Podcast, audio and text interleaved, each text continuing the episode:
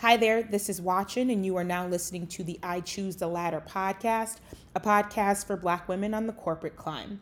This episode is brought to you by The Review Planner. For many of us, performance review season is about to begin. For many of us, it's also a challenge to remember all of the things that we've done during the year.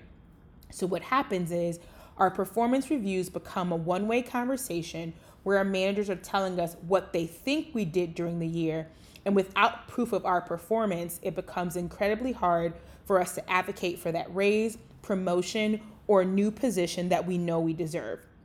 So I created the review planner because I always wanted a tool like this a systematic way to track all of our career accomplishments that are specifically tied to the feedback and growth areas that our managers are measuring our success by. The review planner helps you create a schedule for your career growth and it makes it easy to focus on the goals that you have throughout the year. With email templates, monthly checklists, built in accountability, and reminders, the planner keeps you on track to accomplish your goals and ensures you are spending your time on the things that actually move your career forward. I designed the review planner to help you focus on your career and prepare for your annual review so you can confidently speak up for yourself and earn what you deserve. To learn more about the review planner, head to thereviewplanner.com. Again, that's thereviewplanner.com and pre order yours today. In this episode, you meet Tiana Conley. Tiana serves as the Vice President of Global Cereal for the Kellogg Company, where she is responsible for the $6 billion flagship portfolio with treasured brands such as Special K, Frosted Flakes, Froot Loops, and Corn Flakes. Prior to joining Kellogg, she was marketing director of global tequila at Beam Suntory, where she led a portfolio of five brands and oversaw operations at the, Ca- the Casa Sauza Heritage Center in Tequila, Mexico. Before joining Beam Suntory, Ms. Conley held a variety of marketing roles at Kimberly Clark and Procter & Gamble, including leading the $4 billion global bath tissue portfolio, as well as leading the P&L for the North American Olay brand. She received a Bachelor of Science degree in Chemical Engineering from University of Illinois at Urbana-Champaign and a Master of Business Administration degree from Xavier University Williams College of Business in Cincinnati, Ohio. Tiana is based in Chicago and is a mother of two children, Griffin and Ava. Now, I want you to get ready to be blown away. Tiana has done so much work, and when she gets into her background and the things that she has accomplished professionally, I was like, my mouth was open the entire interview. But she gives some really concrete and tangible um, pieces of advice that you can apply today as it pertains to your salary negotiations, as it pertains to new roles, as it pertains to specific language that you may. Um, want to incorporate in your vocabulary as you talk about your career things. So as always, grab your I Choose the Ladder notebook and pen, your favorite beverage, and get ready to go to work. Hi, Tiana. Welcome to the podcast. Thank you for doing this. Thank you so much for having me today. Um, so I stalked you for a while on so on the socials, and then we finally got you at the climb. And now, based on the feedback from um, attendees that we had, I thought that it would be appropriate to expose you to the larger I Choose the Ladder universe and um, bring you on the podcast. So I'm glad that we were able to make this work before 2021. Um, but my first question to you, I think when people um, see your title, they see the brand that you work for, they are super intimidated. Whether like for you, it's this is just your life. But how did you even end up in corporate America? Like, is this something that your parents told you to aspire for? Like, how did you even know corporate was a thing? Yeah, I totally did not end up in corporate America on purpose.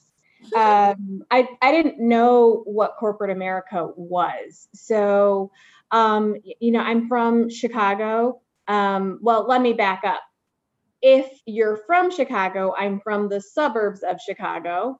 if you're not from Chicago, I'm from Chicago.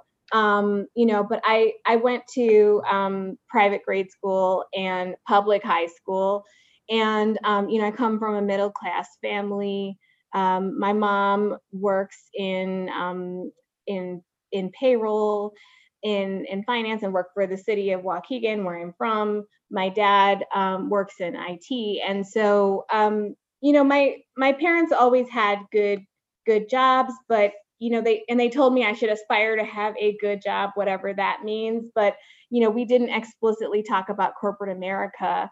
Um, they just told me i should go to college. So i ended up studying in school uh, chemical engineering which relates not at all to vice president of marketing and the, the way that i ended up being a chemical engineer is i was always really great at math and science and um, here is a really powerful story. I had a one of my very few black teachers in high school. Um, his name was Mr. Gustav, was a chemistry teacher, and he goes, "You're really great at chemistry, and you're really great at math. You should be a chemical engineer." And I said, "Okay, I'm gonna check that box as my major." And then that's how I literally picked my major for college. And that's how I w- went to school to be a chemical engineer. I didn't even know what that.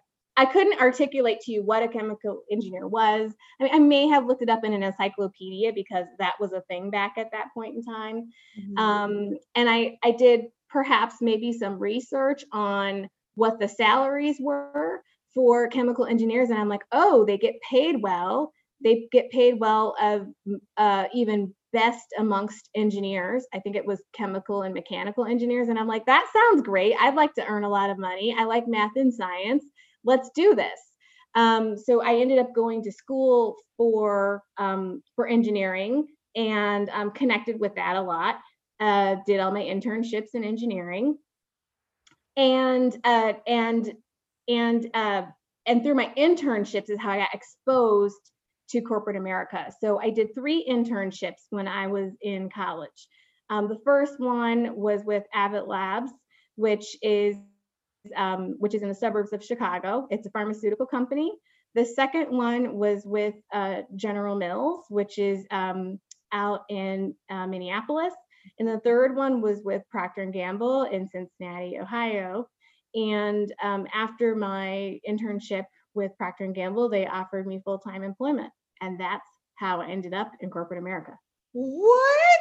Okay, so first of all, it's wild that you just picked your major because a teacher was like, hey, do this. And you're like, all right, like because chemical engineering is not it's not like they said be an English major, right? It's like engineering is one of the hardest majors to, to have in life. My dad is an engineer, he's a civil engineer. Um, but and I remember being in high school and him trying to like understand how his child could not be good at math because I'm absolutely not good at math. And so to just be like, yeah, so I decided and then it worked out. Like that's phenomenal. Um, but thinking back to your Procter and Gamble, um, your internship, right? Uh, your full-time job. So going from college, um, I don't think that there are a lot of, and your program may have been different in terms of diversity of the people in your program in undergrad, right? Like I don't know, the chemical engineering school was it like very diverse? Do you remember? No, there were there were uh, four other black people. That was my study group. So, there were very real thing. There, there were like maybe uh, two other Muslim girls uh, from the Middle East, and they they were also in my study group. You know, it was not very diverse. I mean, I went to University of Illinois undergrad, so it as a whole, being you know uh, located not very far from Chicago, mm-hmm. had I think better diversity than it, you know, than a as a Big Ten school. But um, yeah, within my actual major, engineering overall, and definitely not chemical engineering, w- was very diverse. I no. so when you go to P&G, like what is the role? So um, I I had done different disciplines or had kind of understood different disciplines um, within research and development uh, was kind of the area I was landing in. So I had done um, I had done a couple of different things in my internships. The first one when I was at uh, Abbott Laboratories was I worked on the launch of Prevacid, which was a um, an anti an antacid drug um, was a really big deal. And um, I actually did more mechanical engineering. Um, they, I, I, worked on a, a, safety protocol for the installation of part of the line. So I wrote like basically like a safety manual for uh, how to operate that line, which was really neat. Um, I don't know if it was all that earth shattering for anyone else. It was pretty interesting to me. uh, you know, hashtag nerd, um, nerd life. But um, the second internship I did was I was um, more like a product developer, a food scientist when I was at um, at General Mills. Not you're making me really search my memory bank here, but I worked on um, I actually worked on Betty Crocker frosting, and I did a, a formula cost savings. I reformulated all of their frostings. I think it was like a couple million in cost savings that I did, but uh, basically like reformulated out um, and and put lower cost ingredients in place of higher cost ingredients, and uh, it was really cool um, experience because I had to um, basically kind of experiment with different levels of types of ingredients. And um, it's really neat how how it's done because you you basically have to bake cakes and frost them and the way that you ascertain like can people tell the difference is you do triangle tests. So you have to bake a whole bunch of cakes with kind of the current formula and the new formula and then people test them and tell you can you can you pick out which one's different? Got it got it. Um, and then the other thing i had to do was scale that up formulas that I had kind of made on a bench top into a pilot plant, which is uh, essentially like a, a bigger production. Um, and so that you know that's another part of that, which was kind of cool. And then when I went to Procter and Gamble, I did something different altogether, um, which is kind of unique in the industry from a technical standpoint, which is called products research. And that is um, essentially like a, I call it like a liaison between a technical uh, like r&d type of role and uh, and like consumers and so like scientists sometimes create things like science and technology and then um, and then it's like great this is science and people are like i don't understand what that is or what that does. Mm-hmm. um, my job was to kind of translate the technology into something consumers understood. So um, that would basically mean like claims and demos. So it's like we have this great technology. How do we tell people what it does and and what it's going to do for you so a, a good example is one of the things i worked on was Tide with a touch of downy and I would basically go out and buy like a whole bunch of different clothes and try to show off how well the product performed versus like a competitor or something like that. So, you know, you wash it 20 times and and Purex or 20 times and Tide with a touch of down. I look at how new the shirt looks versus um, with with Purex, mm-hmm. um, you know, and, and that sort of thing. It's, you know, looks five times newer, that sort of thing. Um, or this sock is, you know, 10 times whiter than the other sock. And that's actually how I um, discovered and fell in love with marketing. So when I, um, one of the duties that I had to do was to uh, supervise um, claims and demos for TV shoots. Mm. And I was um, on the shoot for um, for ACE, which was in Puerto Rico, which is just um, the um, Puerto Rican version of, of Tide. And um, there was like this white pair of jeans that we were showcasing that removed a stain and uh, I, I just kind of had this epiphany where uh, you know as we are kind of like i was kind of supervising them shooting these jeans and i'm like i really would rather be working on the advertising part of this than the technical part of this mm-hmm. and um, this was maybe like a year into my career and i came back and i you know i, I told my boss i'm like i think i want to work on marketing mm. and and they're like okay, um, why don't we set up um, what they call a broadening assignment? We're going to set up a broadening assignment for you. So you can go work in marketing for six months.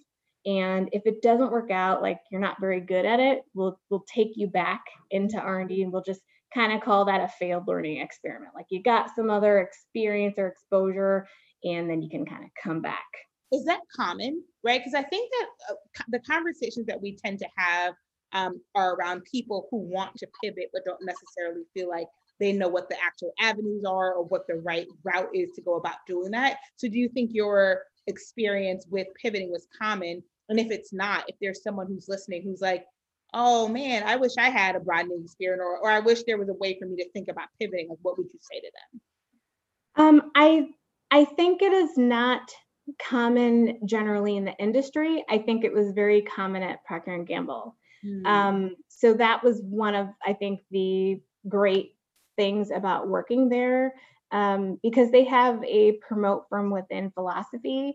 And Mhm. so if they don't develop the talent that they have, they won't have any talent to develop.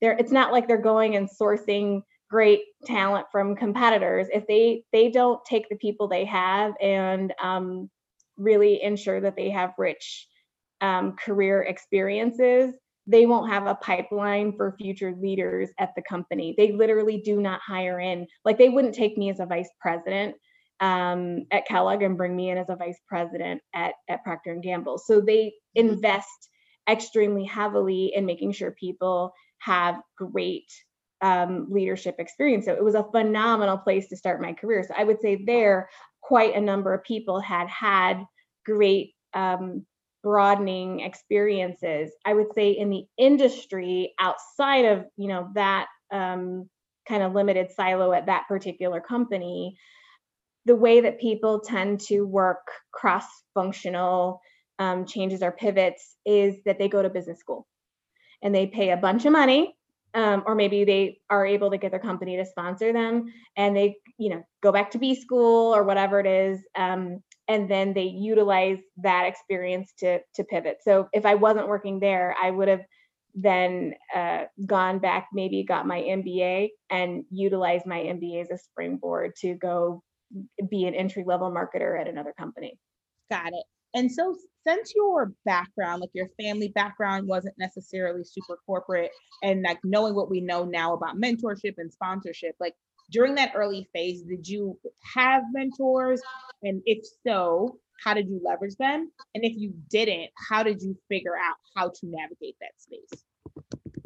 Oh my goodness. Yes, I had a lot of mentors. I don't know that I always and immediately internalized them as mentors, but uh, I would say earlier in my career, before I knew the terminology mentor, I was like, this person seems smart and successful, and they're telling me something that I should do to also be smart and successful. So I'm going to do that.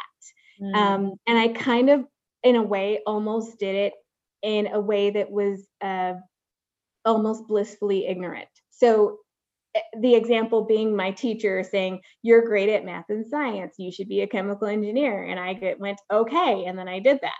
Mm.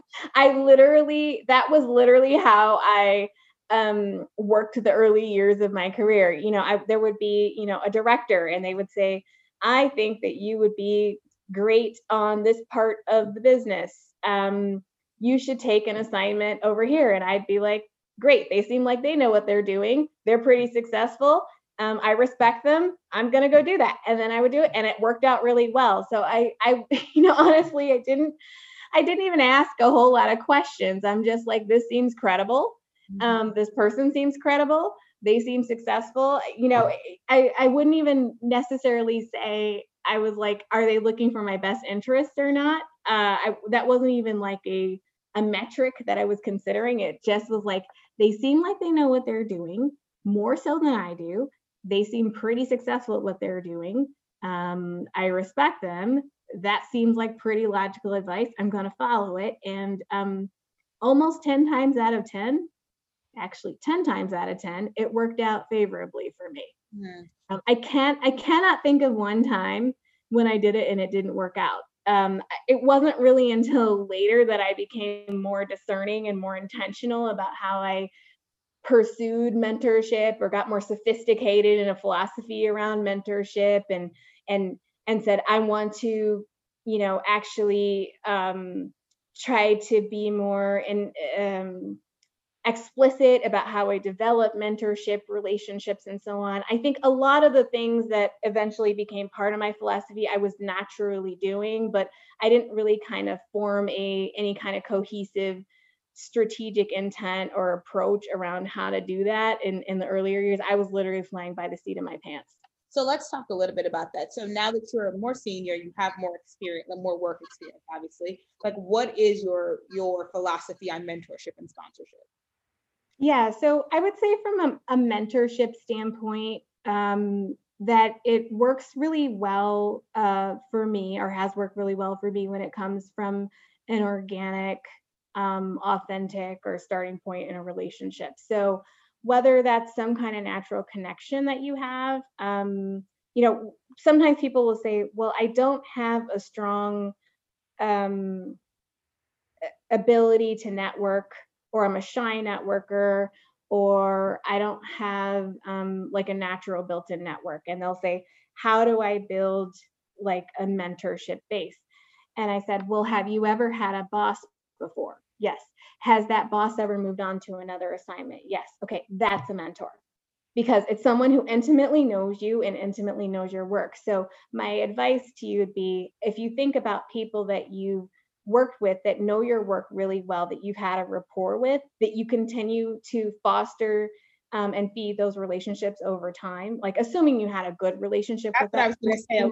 The I mean, to that is you you need to have done good work for that person, right? So if Right. you with somebody and like your relationship with them was terrible and Yeah. you didn't produce what they were expecting you to produce, Yeah. I would say think Yeah, about that- somebody that else. might not be the one, but you know, assuming, you know, I mean, I'm, a you know, assuming that it went well, um, you know, I, I think you can expand that philosophy to bosses, to teams, to partners um, that you've worked with, right? So, um, you know, in marketing, that looks for me, that looked like people that were cross-functional partners. You know, I worked with leaders in R and D. I worked with leaders in um, in insights. I worked with um, people on agency teams that uh, rotate all the time. Mhm. you know, and I've there's been people I've worked on that I've really loved working with that have moved on to something else that we've accomplished something great together. Um, and I'm like, let's keep in touch and let's continue to fertilize this relationship. And a lot of times, those people have moved on to bigger and better things inside or outside of the company. Mhm. Um, and that's been a great way to kind of you know maintain relationships or you know there they've been people that i've learned from on the job that i'm like i'd like to continue learning from you.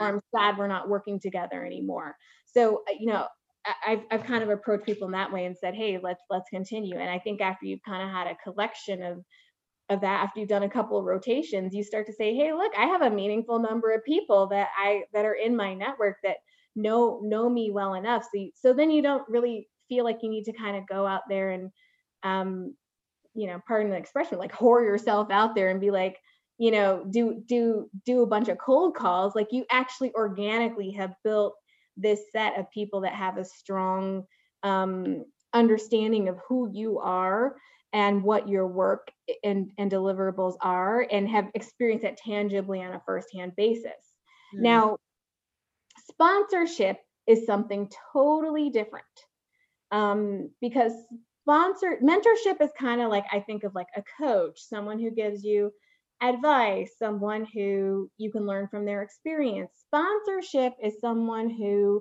is going to open a door or make something explicit or tangible happen for you like a promotion um, advocate for you uh, create a, a specific opportunity for you. Um, and sometimes that sponsor is known to you and many times that sponsor is not known to you. Mm. so um, sponsors in my opinion have been much trickier um, because I, I know that sometimes someone has sponsored me and i haven't known who that person is. It just might be someone who sees something in you decides that for whatever reason they have affinity for you or belief in you or your potential and wants to advocate for you um, and they may choose to reveal that to you or they may choose not to reveal that to you. Mhm. um, and that's not really something you have control over other than just to show up be your authentic self and deliver.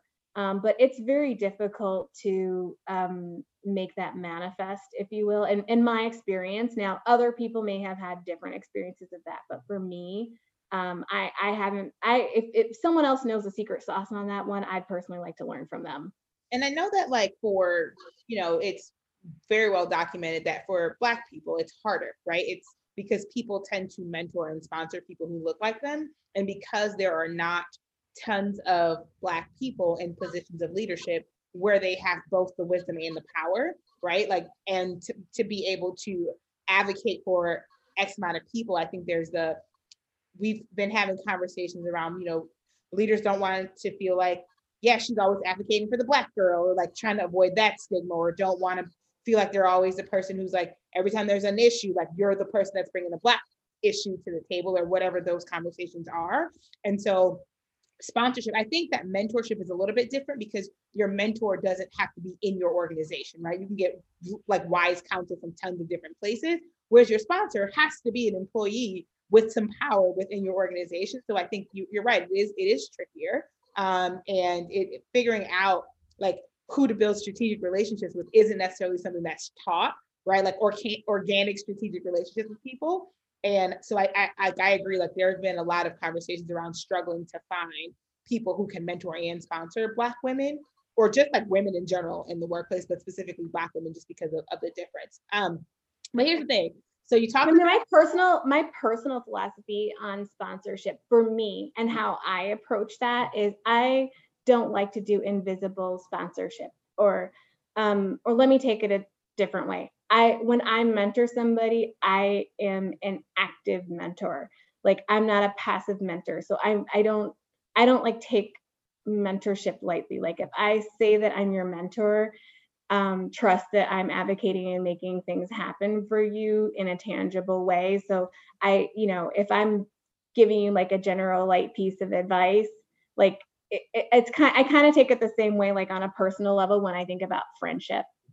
Like if I call you my friend, Mm-hmm. You know a lot of things about me. You have my personal cell phone number, you know my kids' names, you know their ages, you know my personal business. Mm-hmm. You know, I, it's it's a very tight to the chest thing. You know, if, if, we're not on that level, we're we're just probably cool with each other. Mm-hmm. Um, I kind of think about mentorship the same way. Like if I say that I'm mentoring for you, I am sticking my neck out for you. I'm advocating for you. I'm making things actively happen for you. I'm helping you actively achieve goals that you have, um, that sort of thing. So I, you know, it, I'm, I'm not like a passive mentor. So the way that you just um, described that, like, made me think of something because the way you just described that's a very black girl way to describe it. Like, we are the friends are we cool, right? And so that had, and for like a black person here that like, we act like we know what you mean, right? So as as you think about bringing your authentic self to work, right? That as a Black woman in senior leadership in a large organization in a highly visible role, overseeing marketing for one of the like for some of the more highly visible uh, brands within the company. How do you think about bringing your authentic self to work? Um, I don't know how not to be my authentic self. Um, I would say maybe earlier in my career, I struggle with it more because I think I had a, a feeling about what is professionalism and and is that me? And i think like a lot of of black people a lot of black women uh, you know brown people people that don't fit kind of the stereotypical um, white male archetype um, or you know cis hetero white male archetype that if you don't live up to what that quote unquote norm is that you may feel a, a disconnect from uh, from if that's the norm of what professionalism is am i professional? Um, I, I, think perhaps maybe earlier in my career I, I struggle with that a lot but what i what i found was that kind of trying to mold myself into i'm not sure what i'm trying to mold myself into felt really exhausting to me and really heavy and um and really confining. And um and i just decided one day that i was going to let that go. And i'm like i did because the real me is bursting through anyhow and i'm not faking this very well. Mm-hmm. so it, it, was very early in my career that i made a really conscious decision that i'm just going to show up and be me. Like i'm going to use like slang this day i'm just going to use slang this day. If i'm going to wear this like kind of eccentric outfit. I'm just gonna wear, you know, whatever people consider eccentric. Like I'm just gonna show up and be me. And you know, if they realize that I like rap, oh well, like yes, I like Beyonce, whatever it is. Um, and I'm just I'm gonna show up and I'm gonna see what happens. Like, and I guess if they fire me, I wasn't meant to work there. Mm. And then I then I did it, and then like nothing bad happened. And then I just leaned into it more and more. And like what I found was that instead of people having like a negative reaction, had more of a positive reaction because I think that what people were responding to was my authenticity. And they were resonating and connecting with that. And so the more that I the more that I leaned into who I am, the more people um connected with me and responded positively to me in the work environment. And that that it was like a positive reinforcement and cycle. And and so now i just like now i'm all the way me and i just can't not be. So when i'm you know when i'm interviewing for a new organization like i'm fairly new to my organization. Like i show up in the interview myself. Like if i'm going to use slang i use slang in the interview.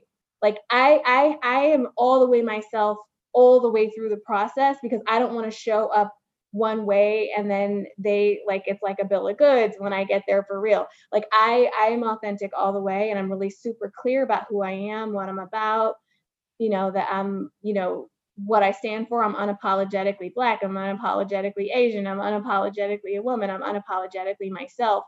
And um and I want people to really see what they're buying and be really clear on that and and i'm super okay that if you see what i offer and that's not for you that you pass on it because i feel like if that's not for you um it's better for both of us that that that that that didn't work out mm-hmm. Mm-hmm. and that if you do see what you what you're getting and you buy it it's going to be a really good fit Mm-hmm. So um, that I, I took that risk a really long time ago. It paid off. I'm really happy about it. Um, it seems to be working out. It hasn't failed me yet, but I, I kind of feel like, listen, I'm super good with a repercussion on that because I feel like, um, you know, the day I show up who I am and that um, costs me my job, I just understand that's not the place for me. So let's talk a little bit about Blackness at work, right? So I think that there is one, there's a lot of conversation around being black, right? And then like what is black, what isn't black, blah, blah, blah. Um, so you mentioned being unapologetically black and being unapologetically Asian. Do you like do you find that people treat you different because you're both of those things? Is there like confusion around like, well, is she, is she not, especially with like all of like people, I guess there's like a great awakening that's happening right now with like social injustice and all of those things. And so do you feel like like people relate to you differently, right? Because as some like for me, like if you meet me, you see me, you know that I'm black and I'm just black, right? Like there's no people are like, oh, I can put her in this box. Whereas with you, I feel like it's a little harder for people to like, they're like, well, we know she's black, when we know she's this and we know she's that. Like, how do you how do you navigate that space in the workplace? Well, I mean, I think um, I mean, I think to people that aren't black, I'm black. like they're like, yep, black.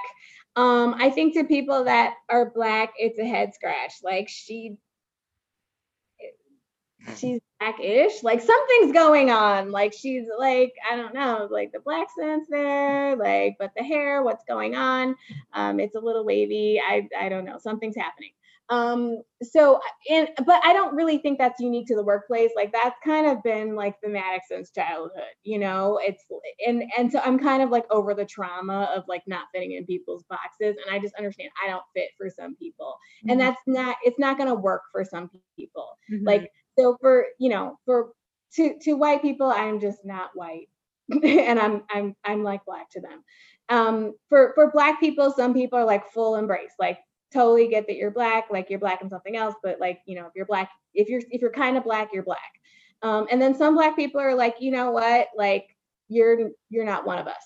Mm. And I get it, and I'm not for them. And I I get that, and like I get it. Like to some black people, I'm just never like black enough. And I'm like, look, the person that called me the N word, I was black that day. Um, I've experienced the same discrimination as you. So look, I'm like I've, I've experienced I've had the black experience, okay? And then and then on the Asian side, um, it's it's the same. So some people on the Asian side are like, you're Asian, full embrace. Like we get it, you're you're you're one of us. And then there's some Asian people they're like, mm, no, no, that's not gonna work for us. So um, you know, I've had it on both sides and I get it. So, you know, sometimes it's like sometimes it's like you're you're good, you're one of us. Sometimes it's like, no, you're not one of us. And then there's this kind of like other, um, I'd say like set of people that um, also kind of don't have a home. And that's another community that I found myself in. So, um, you know, it's like uh, um, immigrant, um, gay man, we're homies, you know, so because they've been othered out of their community too. And so there's this kind of like band of misfits there, you know, of people who, you know, it's like they don't fit in any box either. Great. Now, by virtue of none of us fitting in a box, we're all in this box together and we're, you know, we're thick.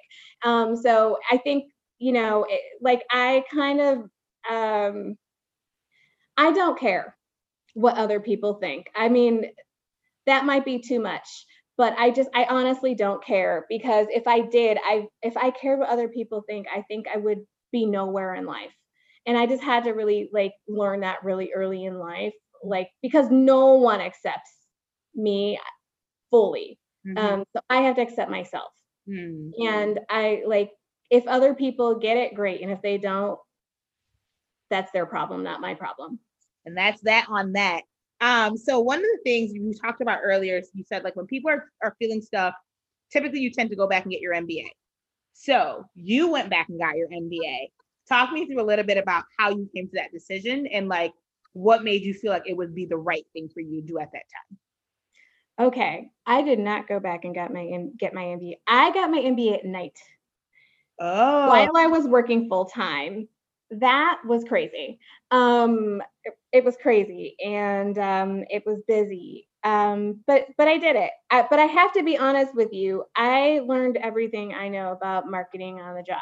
So it was it it felt complete and validating to get my MBA because like as someone with an engineering degree, I'm like, do I know enough about finance? Do I know enough about marketing? But I, you know, I feel like I learned everything um, I I needed to know, like in the School of Hard Knocks at work. So, um, I, you know, I I don't know that I remember all that much from my classes, to be honest with you. I, I learned everything I needed to know at work. Mm.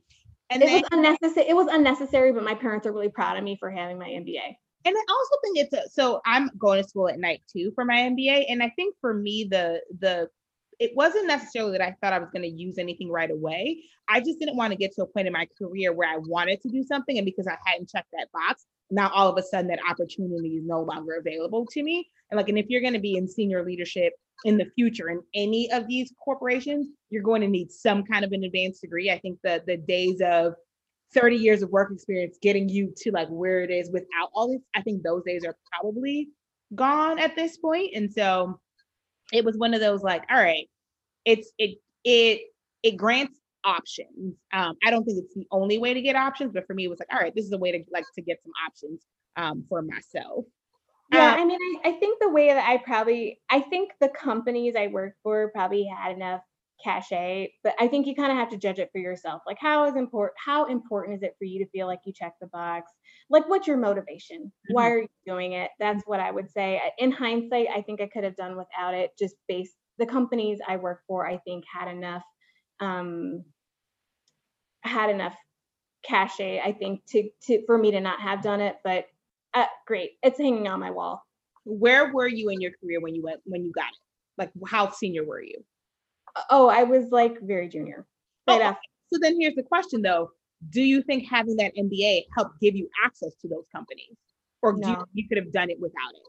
Without. Yeah. I was I, I spent 10 years at my first company. Mm. So at that point I had 10 years at, you know, Procter and Gamble. That was that that was going to unlock a lot of doors for me.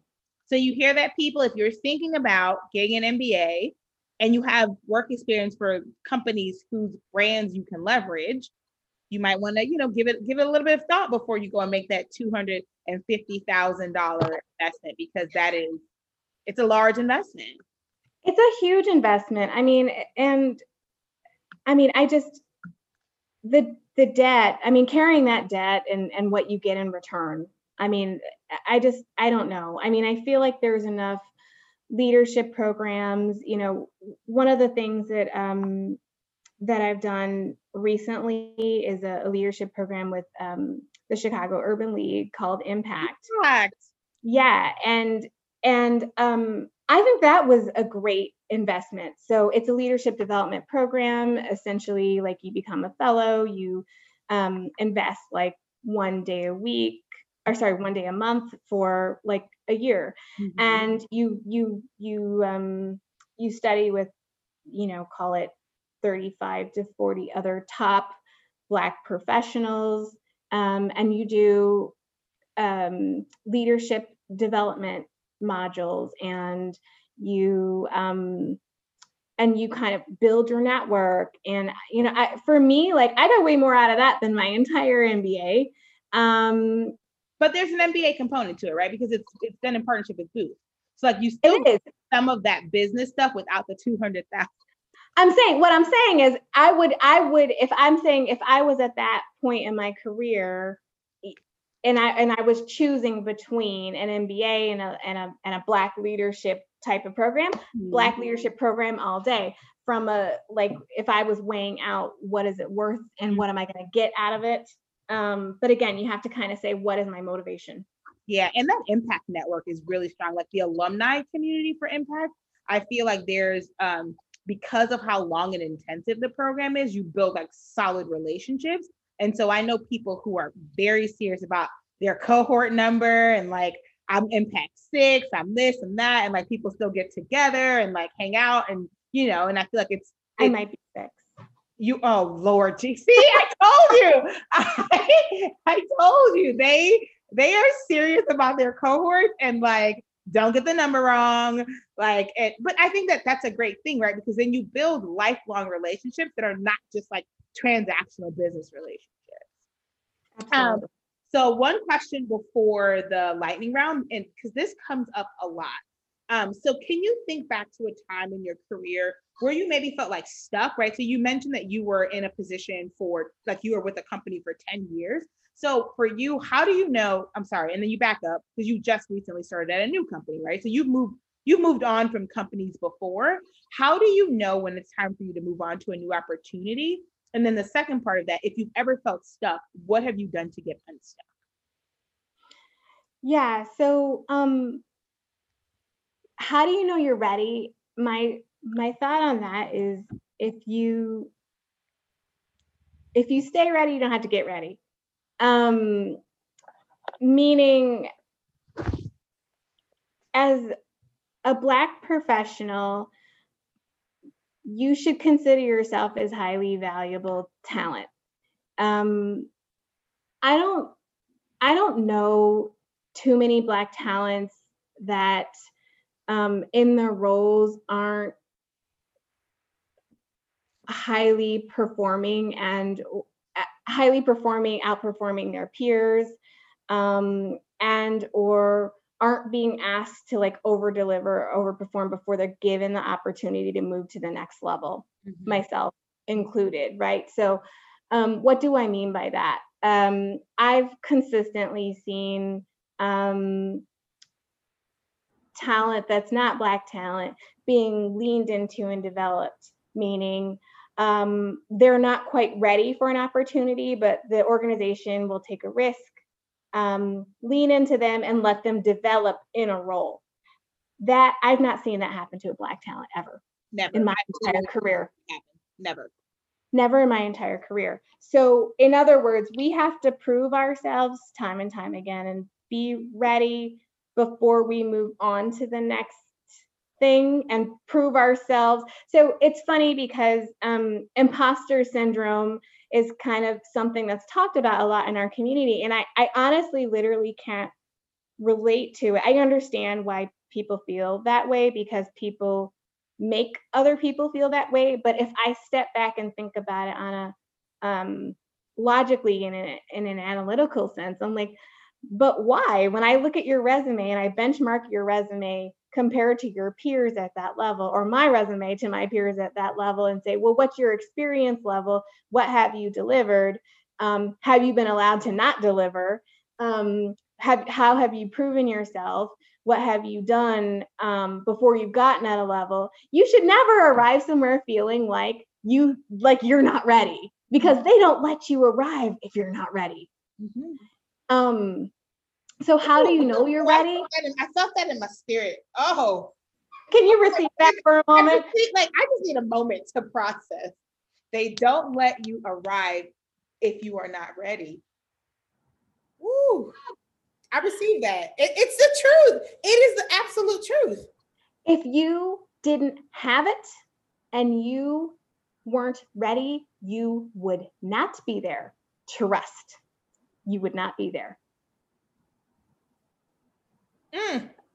So, my point is that you are, when you're evaluating, that you should always be open to the next opportunity. And I always tell people that you should have your resume ready and you should always be open to headhunter calls. Um, and you should constantly be choosing either to stay where you are or move on to the next thing.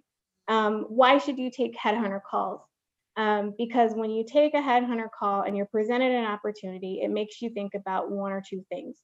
One, it makes you reaffirm that you want to be where you are and you're constantly choosing to be there and saying, This is the right thing for me. I like it. And I believe I'm getting the best career development opportunities. Um, they're investing in me. I, you know, I have the, you know, I'm being valued here. Or you're saying, nope, this other thing is give providing a, a greater opportunity for me, a better value for me, um, you know, a, a, a stronger opportunity for me in the, in the marketplace. And the marketplace will continually help you validate where you stand mm. um, in that. So you should always take headhunter calls, mm-hmm. Mm-hmm. whether you intend to leave or intend to stay, because it will help you um, consistently um, evaluate for yourself um, and benchmark your own value. Mm. So um, I, you know, you can you can have a vision for what you plan to do, but you should always be open to to assessing. And and so I I think you know I don't necessarily have like a um, a set philosophy on you know getting ready, but you should just always be open. You should always be open. And I think some um, people are scared to take their headhunter calls, and I'm like, you're not committing to anything by having the conversation. Just have the conversation. And if you don't want to continue the conversation at any point, you can decide to stop. Like taking the call does not in any way commit you to anything. Yeah, and it helps you benchmark um, your value and assess your market value. Um, it it gives you an it and if nothing else, if you want to stay, it certainly will um, give you a great internal negotiating tool. Mm-hmm. So either for a, a promotion, um, a raise, uh, um, you know, you, you can say, listen, I would like to achieve something else, but I've been presented this op- other opportunity. Can you help me do better here, or should I go there? Um, I, I think it's a great tool mm-hmm. um, to get what you want, and we all know that you are underpaid Black women. Point blank in the period, like there, like that is not up for negotiation that is one negotiation that I, I am always up for a negotiation. That statement is not up for negotiation because it, it is a it's a matter fact. And I think because we've been conditioned as Black women to somehow feel um, grateful for just being allowed to be in the room, right? And like we've been socialized to think, and one of the questions that we didn't get to was around communication style, right? So with all of the the subtext going on in our minds as we go into spaces to try to negotiate and to advocate for ourselves and all the conditioning that's happened, it almost guarantees that we will remain underpaid, right? Because we've been trained to to feel like, well, you're not even supposed to be here. You should just be grateful, even though we over deliver in every space that we're in. But for whatever, but we've it's been, I mean, it's it's the programming of of the mind. I say all the time, like the reason that I chose to focus specifically on Black women is corporate America and America at large has done a number on the self-esteem of Black women, right? We just were talking about imposter syndrome and the fact that even though all the data suggests that we should be feeling ourselves at all times, we struggle so much with imposter syndrome. It's just like it's wild to me. Absolutely, absolutely.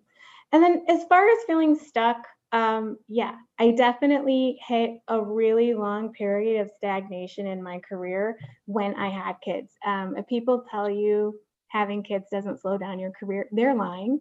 Um, I I was um, I was like a senior brand manager for like ever. Um, and it was really frustrating to me because um, I was a very high performer and I just I literally saw oh, my peers lap me, people I had trained and developed and coached and mentored lap me and um and I was just really stuck. Now in in hindsight I can look back and understand the the broader purpose in that. Uh, I was I I it gave me the opportunity to spend a lot of time with my kids. I had a, a major divorce that I went through, and I, I think it gave me the space to experience uh, the things I needed to on a personal side. But I mean, it was so frustrating um, at at the time going through that. Um, what I was able to do during that time, though, was to skill build, and I um, I continued to perform and get all the skills at, at the director level, even though I wasn't. Mm. And the way that that came full circle later is that I, um, I mean, I I advanced extremely quickly at the next levels. Mm. So it didn't have an immediate um, resolution for me at that point in time. Mm. But um, as I as I kind of look back on my collective like resume and experience base, um, it it all shook out eventually just fine. But you know, it was looking a little tenuous there for a minute. You know, like is this woman gonna move forward or not? Um, when I when I look at how it all came out in the wash, you know, I'm like, I, you know, they kind of, you know, I kind of came up in the generation where it was like, Superwoman, you can have everything, and I think this the asterisk underneath that is you can have everything just not at once and i think my not all at once was i was able to be the kind of mom i wanted to be to my kids and and be really present and not have you know super high demands on me at, at the time that i needed to be like a, you know mother to infants mm-hmm. um, and i was also able to advance my career I, it just didn't all happen at the same time and simultaneously and at the end of the day i'm grateful for that but it was you know it was uh it was tenuous at times and it you know it was it was frustrating and a little bit challenging to see that at that point in time because it felt, you know, very uneven.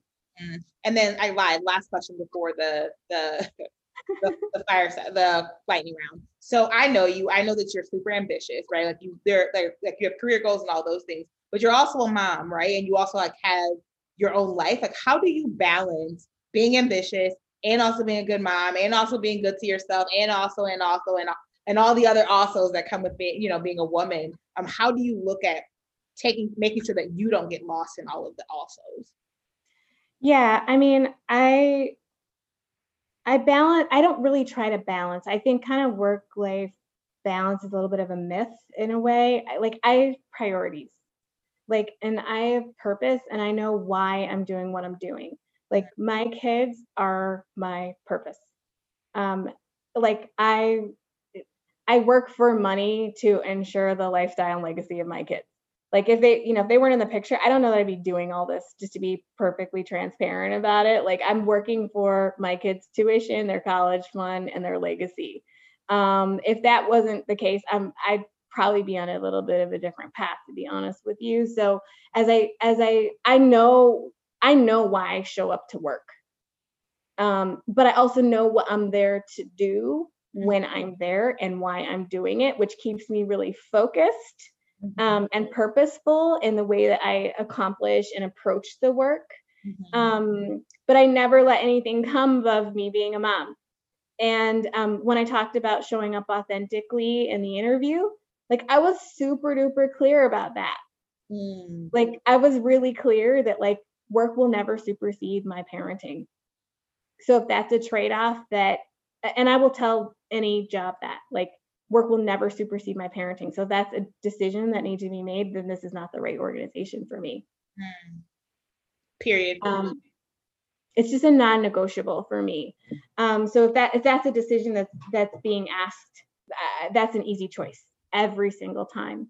Mm. Um, I haven't had a, a, situation where that's you know come into question mm-hmm. yet. Mm-hmm. Um, I mean, it might, but it hasn't yet. Um, and so I think by having like a really laser focus on what's important to me, it allows me to kind of make those choices accordingly. But I think if I was struggling with it and I wasn't really clear and I was still trying to say, oh, well, I'm after this or I'm after that, um, I, I, think it would, I think I would have more of a conflict. Mm. Um, I think by having kids later in life, I was able to kind of get that um, that phase where I wanted to career climb a little bit out of my system before I had them. And so, you know, after I had them, then I kind of had clarity and said, look, I did that. And I kind of understood what that yielded for me and how that felt and um, um, what return that yielded to my heart. And then I had my kids and I'm like, okay, yep, I, I know what I, I know which one I choose. This one is it. Like definitely like my title does not keep me warm at night. Mm-hmm. Um, and I don't want that title on my tombstone when I die. But I do definitely want mother to um, my children on the tombstone. Mm-hmm. So I, I, want that to be first and foremost, and um, and and that that helps me really like stay focused in how I approach things. Got it. Makes I love that. Love, love, love that. Okay, so lightning round. Don't think too much about it. It's literally the first thing that comes to your mind. So, what's one piece of career advice that you wish you had gotten earlier in your career? You're your own best advocate. Mm. What's a career lesson that took you the longest to learn, but has had the biggest impact on your career? Trust yourself. Um, what is a book that you could read over and over again? I do not read business books. I hate them. Well, no, any book. It doesn't have to be business. any book. It does not have to be. It does not have to be career. It does not have to be business. That was such a triggering question. You're like, no, no. Um, I just never did. I kind of also feel the titles generally, the title and the back cover are self-explanatory. It's like seven habits of highly effective people. What are they? Just tell me. What are the seven things? Um, um, uh, also i am i am a mother to a six and a seven year old. So i you know like reading time is not like eh, that's like a luxury. Like honestly I, I don't have a lot of time for it. Like i've been trying to finish hood feminism by Mikki Kendall literally since may. So you know i'm hoping that i get through it before 2021 comes around. Well, what's your favorite children's book? We have moms who listen. Like if there's a, a book that you would recommend for moms of, of kids around your age like what's one that you love or that your kids love um, we love what the dinosaurs did last night. See, there, there's a book. Um, and then, so the last question is um, we all know that decisions about your career are made when you are not in the room. So, what do you hope people are saying about you when you are not in the room? Oh, I know what people are saying. Um, I know what that people say? are saying, yes, I know that people are saying I'm effective, and I know that people are saying that I'm that I keep it real. Um, I I hope that they're not using that as a weapon against me, but I know that some people do. Mm. And on that note, thank you so much, Tiana. This was so awesome. I have like a bunch of like out of body moments in like in this, and so I'm gonna listen to it again before I even put it out. But like, man, and we didn't even get into the meat of your work, but like I feel like you you dropped so many gems on on this episode. So we know you'll be teaching a class for I Choose the Ladder at some point in 2021. So, y'all, this is just a preview of the magic that is to come from Tiana. But um, thank you so much for your time. And um, I can't wait to see what you do next. Thank you so much for having me. You're welcome. I told you all that Tiana went there literally like open book from start to finish. The advice that she gave was like, y'all saw that there was a part of the episode where my soul got snatched from my body and I had to take a moment to process and regroup. But you all know that I love to end every episode with my top three gems um, that I got from the conversation. This one was hard to pick just three because.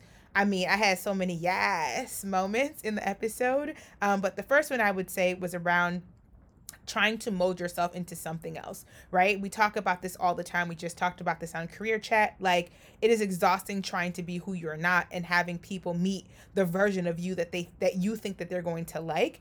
People respond to authenticity, so show up as yourself and trust that the people who you need in your tribe will be attracted to who you are as a person the second thing, my soul snatching moment is around imposter syndrome. Like, you are not going to be allowed to arrive as a black woman in corporate until the powers that be deem you ready. So, don't ever question if you are in a room if you are ready to be there. Like, you were probably ready to be there 12 to 18 months before you actually got access to the room. So, you got this, you have the proof, you got the receipts. Like, trust that you belong in the spaces that you're in.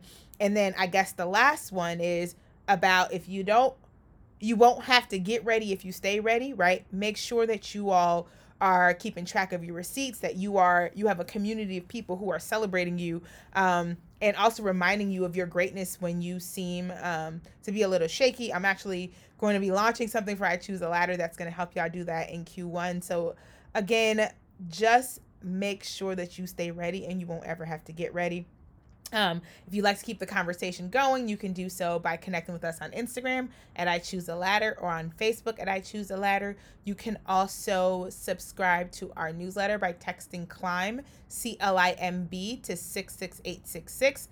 Again, that's climb, C L I M B, to 66866. And also, if you have not gotten your review planner, we're getting pretty low on what we have left for 2020. So make sure you go to the reviewplanner.com and grab your copy of the planner. Um, and until next time, thank you for listening.